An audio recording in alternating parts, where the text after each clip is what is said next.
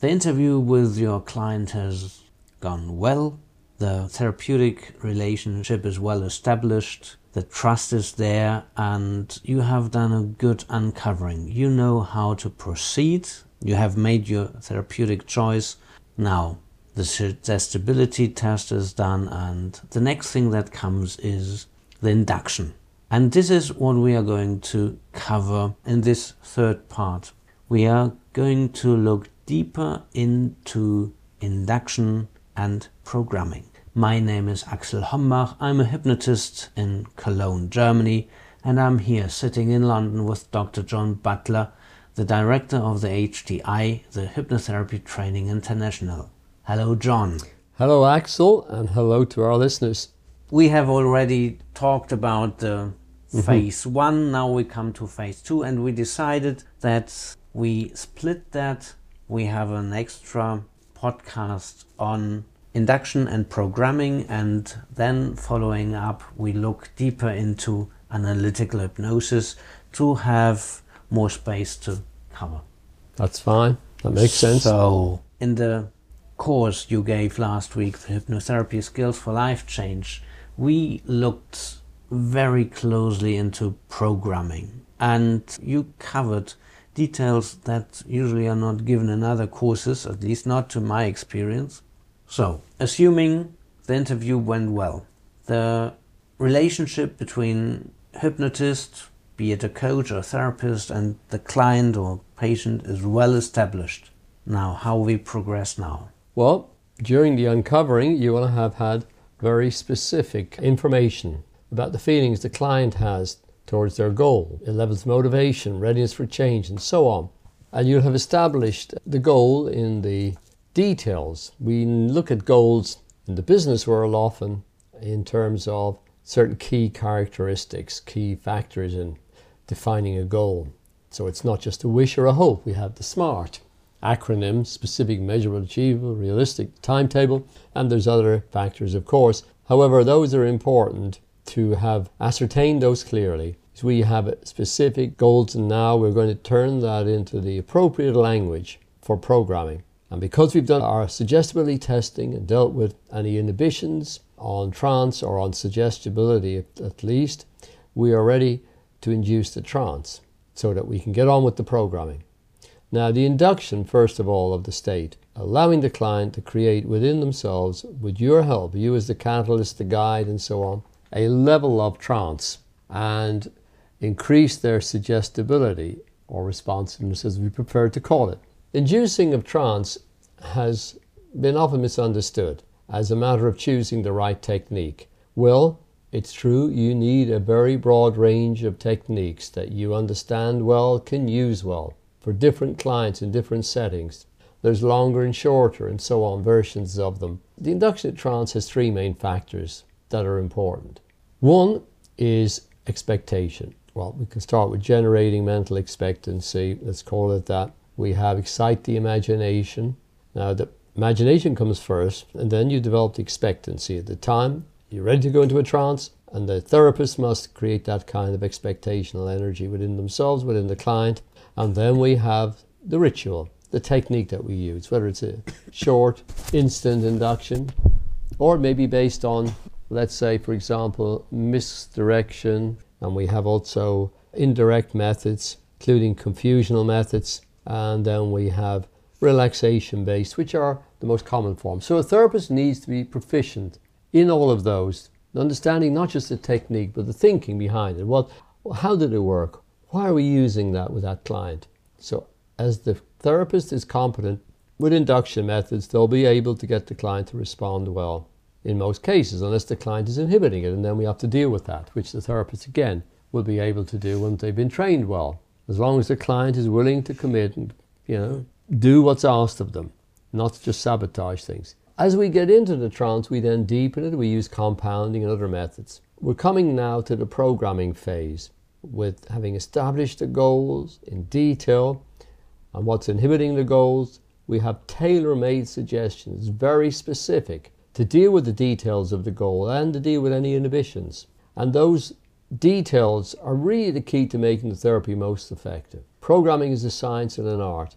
And If we look at the main ingredients in programming, we have language, of course, which is learning about the power of semantics, syntax, creating the very best language, and there are rules for programming instructions. You go in your class very, very detailed into Absolutely. the rules of language and which are, let's call it taboo words, which you should remove from your vocabulary at least during Yes, the hypnotic session. Hypnot- But maybe also mm, if you want to do something for yourself from your yes, daily speech. That's right. Very important in your life in generally and how you're internally communicating with yourself. So, powerful use of language. The use of all the things that you just listed. Well, you mentioned there's a long list. We usually focus on about 10 main factors in developing the best hypnotic language, which is you're talking to the subconscious rather than the conscious level of the mind.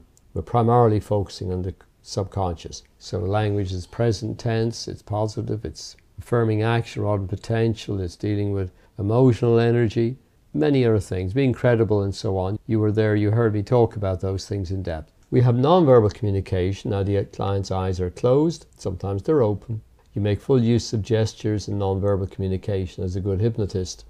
You have now the use of the voice. So, the language, powerful as it is, must be matched by the very best use of the voice, the cultivation of the voice, and all of the wonderful elements the human voice uh, is made up of and the wonderful power it has for conveying emotion and meaning and so on. Exactly. I wanted just to mention that you transport all the emotions with your voice. That's you right. can put emphasis on certain words. Of course. And not only the words transport the information, but if you speak low, if you speak high, if you speak fast, if you speak slow. Yes. And then we have this ability to put drama into the voice. Absolutely. And please continue. Yeah. Okay. So you mentioned some of the factors there the power of the voice, the imperative, the intonation in the voice, the intentionality. We- We've mentioned about speed, depth, the general the tonality, the timbre of the voice, and many other factors that make up very good use of the voice. So the good hypnotist has the power of language and the power of the voice. The voice as an instrument, it's cultivated by the hypnotherapist. So the voice is very flexible, adaptive to the needs of the client. It can be very soft and confiding, confiding or more punchy, more direct, more authoritative in the kind of commanding sense for where it needs to be. So that it conveys the meaning, even when we're using suggestions that are more indirect, that the voice can match that, the tonality in the voice. So these are elements of the programming phase that a hypnotherapist needs to study, needs to be aware of, needs to learn them. Where many hypnotherapists often speak in a monotone, their voice is either very soft all the time, or it is in another way, maybe the other extreme, it's just very kind of lecturing without good emotional content, without variations, without being able to bring in cadences and flowing with the suggestions in a certain way where that's appropriate. Other times it's a bit more broken deliberately, pauses. In other words, learning how a good orator speaks to command attention. These are key qualities that make for the very best programming effects. So the therapist would produce a recording maybe of that session or maybe make it a separate recording that the client would take away and use for their programming so that all of the elements of the problem and the emotional aspects are dealt with as fully, as clearly as possible in the programming for maximum success. Those words must generate emotion, which generate imagery at a subconscious level, at least to start with. Trigger the imagination, which then feeds back in to create more of the emotional energy. So we're talking about dealing with the subconscious effectively, the subconscious being and the mind of feeling and the mind of imagination, of non logic. Too many hypnotherapists speak to the client as if they were talking in a logical way, that the client should do this, this, and this, and yet there is very little emotional conviction in the voice, or confidence at times, or encouragement in the voice, depending on what the suggestions are about. So ideally, the hypnotists, be it no coach or therapist, they use the words and the voice in a way that the client finds him or herself already in this desired state, that he experiences maybe as if he is in a film. Well, film is not probably the best word, as if he is already in that desired situation, acting. Absolutely. Stimulating the imagination through the programming to bring the person into, as you say, it's almost in the present tense. Part of the mind may not be quite there, but it's on a gradient. But part of the mind is in there experiencing it as real because of the power of suggestion, the power of command, hypnotic command. And this is a great art and skill. It's developed over time. I always recommend my students listen to the best speakers, orators, study the work of the best actors who convey on the screen very compellingly a role. And their use of language and nonverbal communication is at a very high level, so that we are triggered as the audience, we're transported by their performance to believe it's real and to experience whatever the actor is wanting us to experience and the film director wants us to experience. Now, when you say watch those performers, be it speakers or actors or mm-hmm. others, when you watch them, when you listen to them, you realize that they don't speak in any kind of monotonous yes. flow, but they are absolutely lively. Yes. They are creating imagination and they may speak a bit exaggerated. Where that's warranted. Mm-hmm. But they don't have this low voice that some hypnotists use to lure your client into a deeper state. But they speak full of drama, full of passion. Oh, yes. yes. And that way transfer that to the client. Absolutely.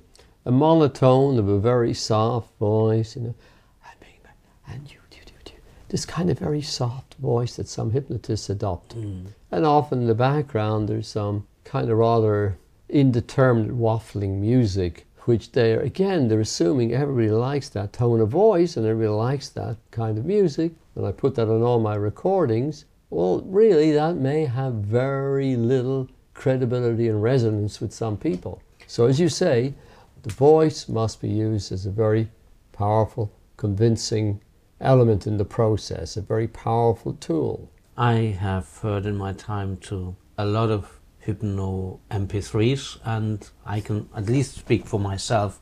As soon as there's some piano music in the background, I'm out of hypnosis. Mm-hmm. Mm. Well, even if I try, well, we know how loaded the word try is, but even if I try to stay and follow a very light music, I can live with that. But yeah. I find it diminishes the power of the words it often distracts away. from it. Yeah. Yeah.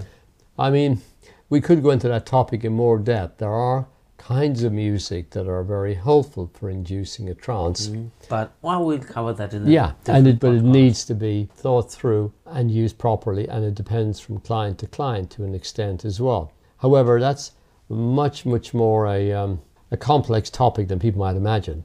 It's not simply you put on some new age ethereal sounding music and Which most and, do. Yeah, and assume that that's going to relax everybody. Not at all. No. You use the word programming. Yes. And for some people, that may be a loaded word. It has uh, certain aspects like suggestion that it is you reprogram someone. How would you describe that? Well, choice. Because the word suggestion is the really loaded word. Okay. That you're somehow insinuating into their mind. Mm-hmm. it carries that element from the, the origin of the word. Somebody's under the influence, suggesting to somebody is putting them under as such. Subject, subjecto, throwing mm. under, you see? Okay. Now, you are very directly, deliberately programming that client to achieve certain goals. It doesn't mean your language is hectoring, lecturing, or in any way non compelling, non persuasive, as if you are ordering, commanding, belligerent, even. At least I don't mean that. That's what's represented or conveyed anyway by the word programming.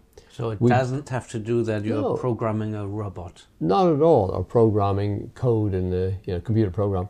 Programming is putting into the mind certain ideas and concepts, and they can be very softly or more strongly put depending on the needs of the client and the goals for the therapy.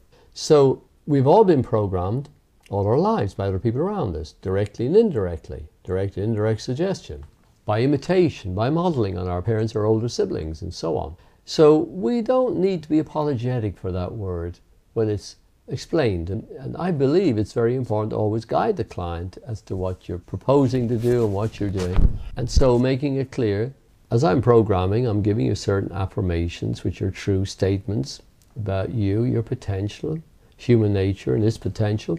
And so I'm guiding your mind by these very careful choice of words, the language I'm using, and the appropriate use of the voice. The voice developed to very effective levels to convey ideas to your mind that are beneficial, helpful to you. And so the word programming is perfectly fair, accurate, and adequate, in my opinion, for this. You mentioned that you give your client a recording.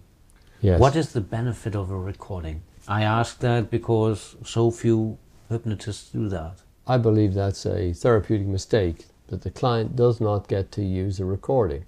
There will be exceptions, of course, where the problem has been dealt with on that session, one session. At least with some clients, that's appropriate. It's okay, it's safe, there's no problem. Many clients will need further sessions, even as backup, even as just to boost what happened on the first session. You really empower the client with the recording because they start to learn that they can go into trance better and better themselves with your recording help. And later on, the brain recognizes the state. They don't even need a recording. And they're already achieving a form of self hypnosis.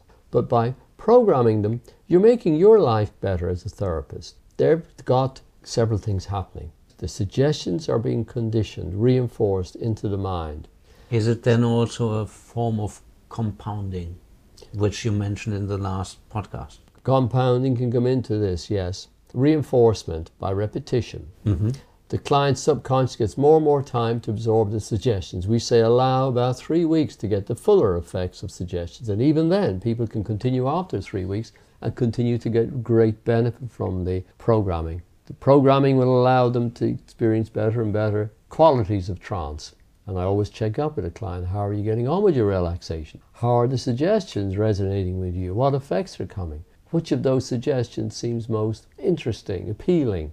Motivational for you and which less so. And actually, if you listen to the client's information about it, it'll allow you to be able to update the recording when you need to do that and make it even more precise and relevant to them at the subconscious level. So, programming keeps your connection with them going. They become more, as it were, programmed to you.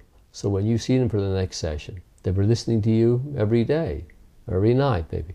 And that's really building the relationship in a positive way, the subconscious mind. It does, as I say, develop the trance, develop their suggestibility, let's call it responsiveness, the more you learn to let responsiveness develop within you, which I believe is associated with being more aware, intelligent, able to absorb ideas. Programming is not making you some slave. It doesn't mean anything of the sort. That needs to be stressed. That needs to be conveyed right at the very beginning in the therapy, certainly in the interview and the pre talk. Anyway, you can also reinforce it during the recording that your subconscious mind responds to all the positive messages you put into it.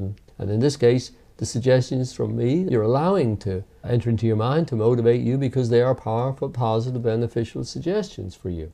So the mind benefits greatly from the practice with the recording and it may also help us diagnostically. As it speeds up the therapy, the client may come back and say, Well, it's been wonderful. I've been relaxing so well with your recording. Typically, what they say is, I've been sleeping deeper, better, less broken sleep. I'm feeling more relaxed during the day, and the suggestions that are there, yeah, they're taking effect. I find myself changing, responding. I'm a more positive person, more enthusiastic, more grateful person. Or my golf is getting better because that was what the programming was about. And then you'll know also where anything may yet have to be done. Sometimes in the recording, I feel a little bit agitated, there's something coming into my mind. And right there and then, that's very helpful to know about because we start to work on that.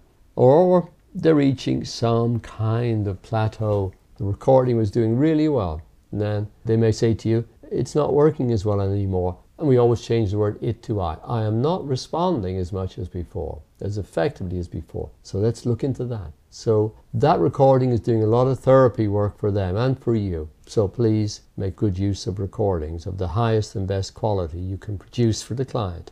I know that some of my clients have been listening to my recordings for five years now. Yes. Depending on the situation, I sell the MP3s, mm. and they said it was the best investment they ever made. It's coming from somebody who's worked with them. It's personalized to their needs. Yeah. It's a wonderful help, assistance for them. So let's make full use of recordings for people. So, as our time is coming to an end, if you would summarize maybe in two, three sentences. not easy to summarize the whole process of no, of course induction. Not, but we have known you as someone who is making miracles true. Inductions. To induce the trance, which is a natural state, requires knowledge and skills that you learn in a good course of the rapid, instant, and so on forms of induction, longer ones where that might be useful. You're then learning with that to get the person to move towards the goals at the subconscious level. That's called programming. And that is the art and science of developing the best possible instructions or suggestions, if you want to call them that, for that client. And with that part of the therapy, you'll also prepare them for their future sessions with the recording you've given them, and you'll also be determining early on then during that phase, if you haven't already, whether you're going to do regression and reprocessing work with them. So that's just a very brief overview of what is a big a big area, a very big part of your therapy, the induction and use of the trance. And in our next podcast, we are going to continue with analytical work. And you already mentioned regression and mm-hmm. reprocessing, which is part of the analytical work. Thank you so much, John. Thank you, Axel, and thanks to our listeners.